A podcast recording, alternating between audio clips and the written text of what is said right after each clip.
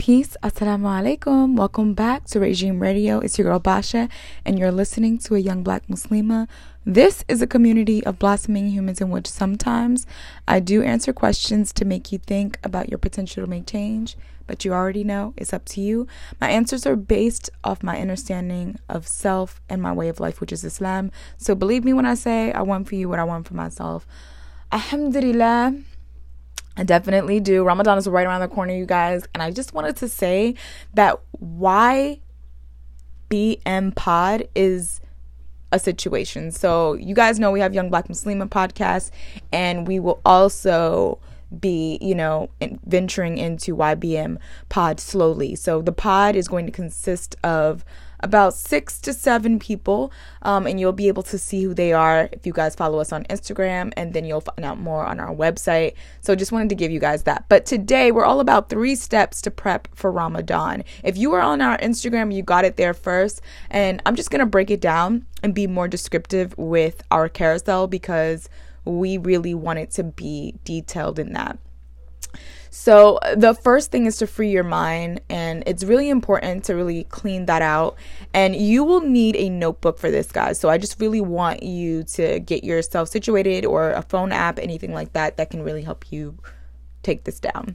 So, you're going to type or write down task priorities or appointments you need to do in this month of Shaban, um, which is like two to four weeks. So, I mean, we're almost done. If you guys got it on Instagram, the post is there. Also, follow us on Instagram so that you can obviously get these updates.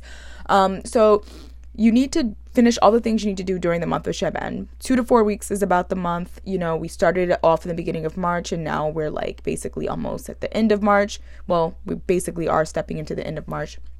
Um, so you want to do this all before Ramadan and just, you know, take your time with these things. These are things that, you know, you really just need to make sure you get all these things crossed off the list and that you don't want to have it dragging into Ramadan, the first, especially the first three nights. You kind of just want to get in a flow, right? And then the second one would definitely have to be you need to focus on your heart.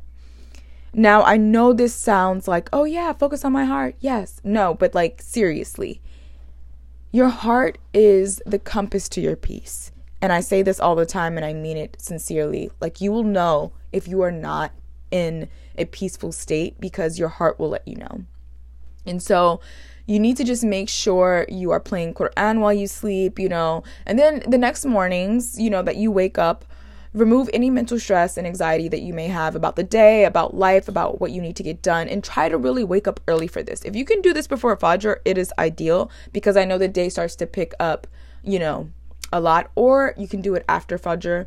Honestly, after Fajr is the best because you've already prayed, your mindset and your heart is already in that space, inshallah, and you can actually get more out of this if you do it this way. So, I personally prefer after Fajr, but if you're up and you're up before Fajr, you did the Sunnah prayers, you know, you recited Quran, and you have time before Fajr, you can do this too.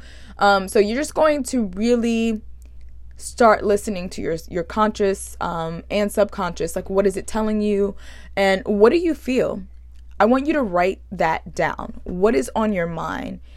And if it causes any confusion or pain, you just need to remove it by writing it down. This is important. I know that it's sometimes we get stuck, we get writer's block, and we don't know if we want to go into that, you know, conversation or into in, de- in depth with what we're saying. But sometimes that's, you know, important because you actually get to tap into a part of your heart that you probably didn't know was in pain. And so you want to just write these things down every single day um, after Fajr right? So try to be consistent with this throughout Ramadan, after Ramadan. Just just be consistent as you possibly can. Focus on your heart, okay? That is number 2. These are three ways to prep for Ramadan. This is number 2, focus on your heart. And I hope you guys got all the details. If not, you can go straight to our Instagram and it'll be under three ways to prep for Ramadan posts and you can just swipe left so you can get all the details written down for you. Um, already written, pre written. Isn't that great? The third thing is to clean the heart. Now that you focus on your heart, you have to clean the heart, right? So you basically need to answer these following questions. And I know that this sounds like I'm a scholar and everything like that, but I always give a disclaimer I am not, I am a convert to Islam. I'm a convert to Islam, and I love to find new ways and discover new ways to help my process, whether it is in throughout the year, during Ramadan, throughout Shaban, whatever I'm actually going through, I turn it into an experience and then I find tools that can help me. Um, and so this was a tool for me that I was able to utilize and, you know, develop upon it, which came from the actual um, Plan Baraka book.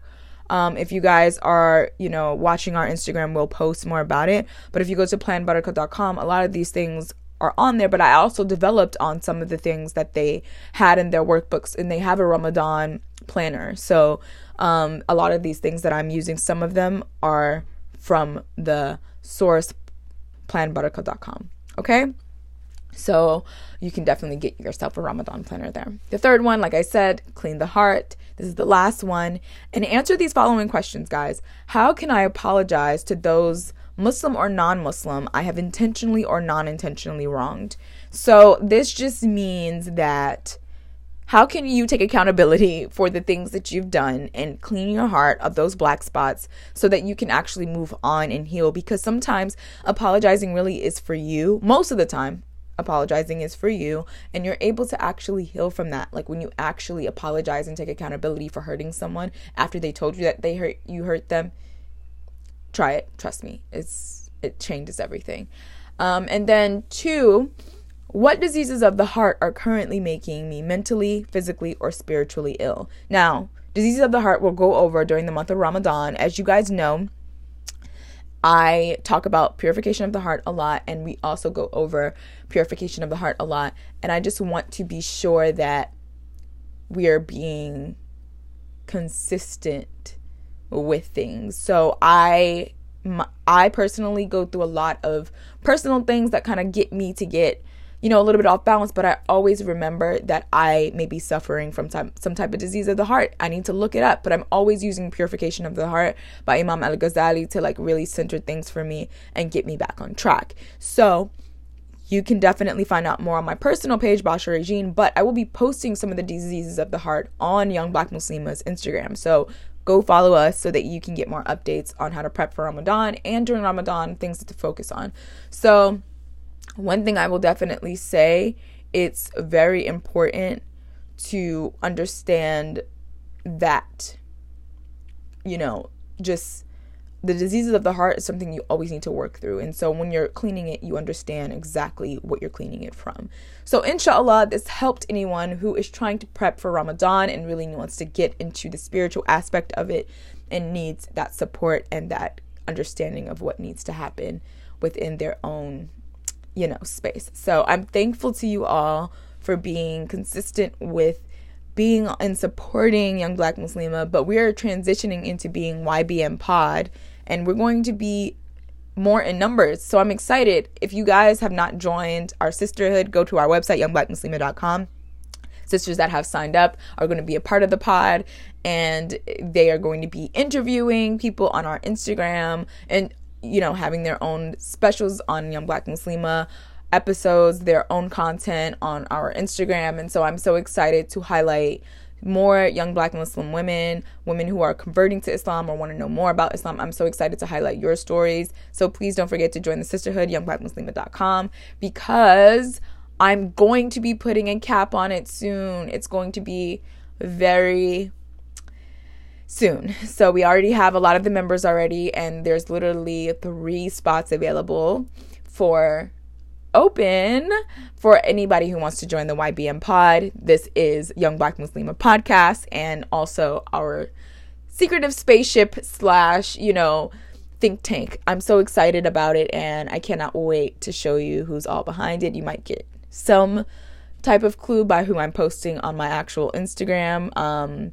well, that is going to be revealed more and more. And also, check out Young Black Muslima's Instagram to see who I'm posting, to see who's really a part of the pot. Mm. I can't wait to enjoy this Ramadan with you guys. Shahada sessions are filling up. If you guys are going to be coming to Shahada sessions this Thursday on the 25th, please fill out the form on youngblackmuslima.com under the tab Shahada sessions. It says to you know, join now, just go straight to Shahada sessions. Um, if you guys need any help, please DM us on Young Black Muslima. That's going to be the quickest way that we can help you and support you with whatever you need navigating the website. Thank you guys so much, and inshallah, you enjoy the rest of your day. Assalamu alaikum wa rahmatullahi wa barakatuh.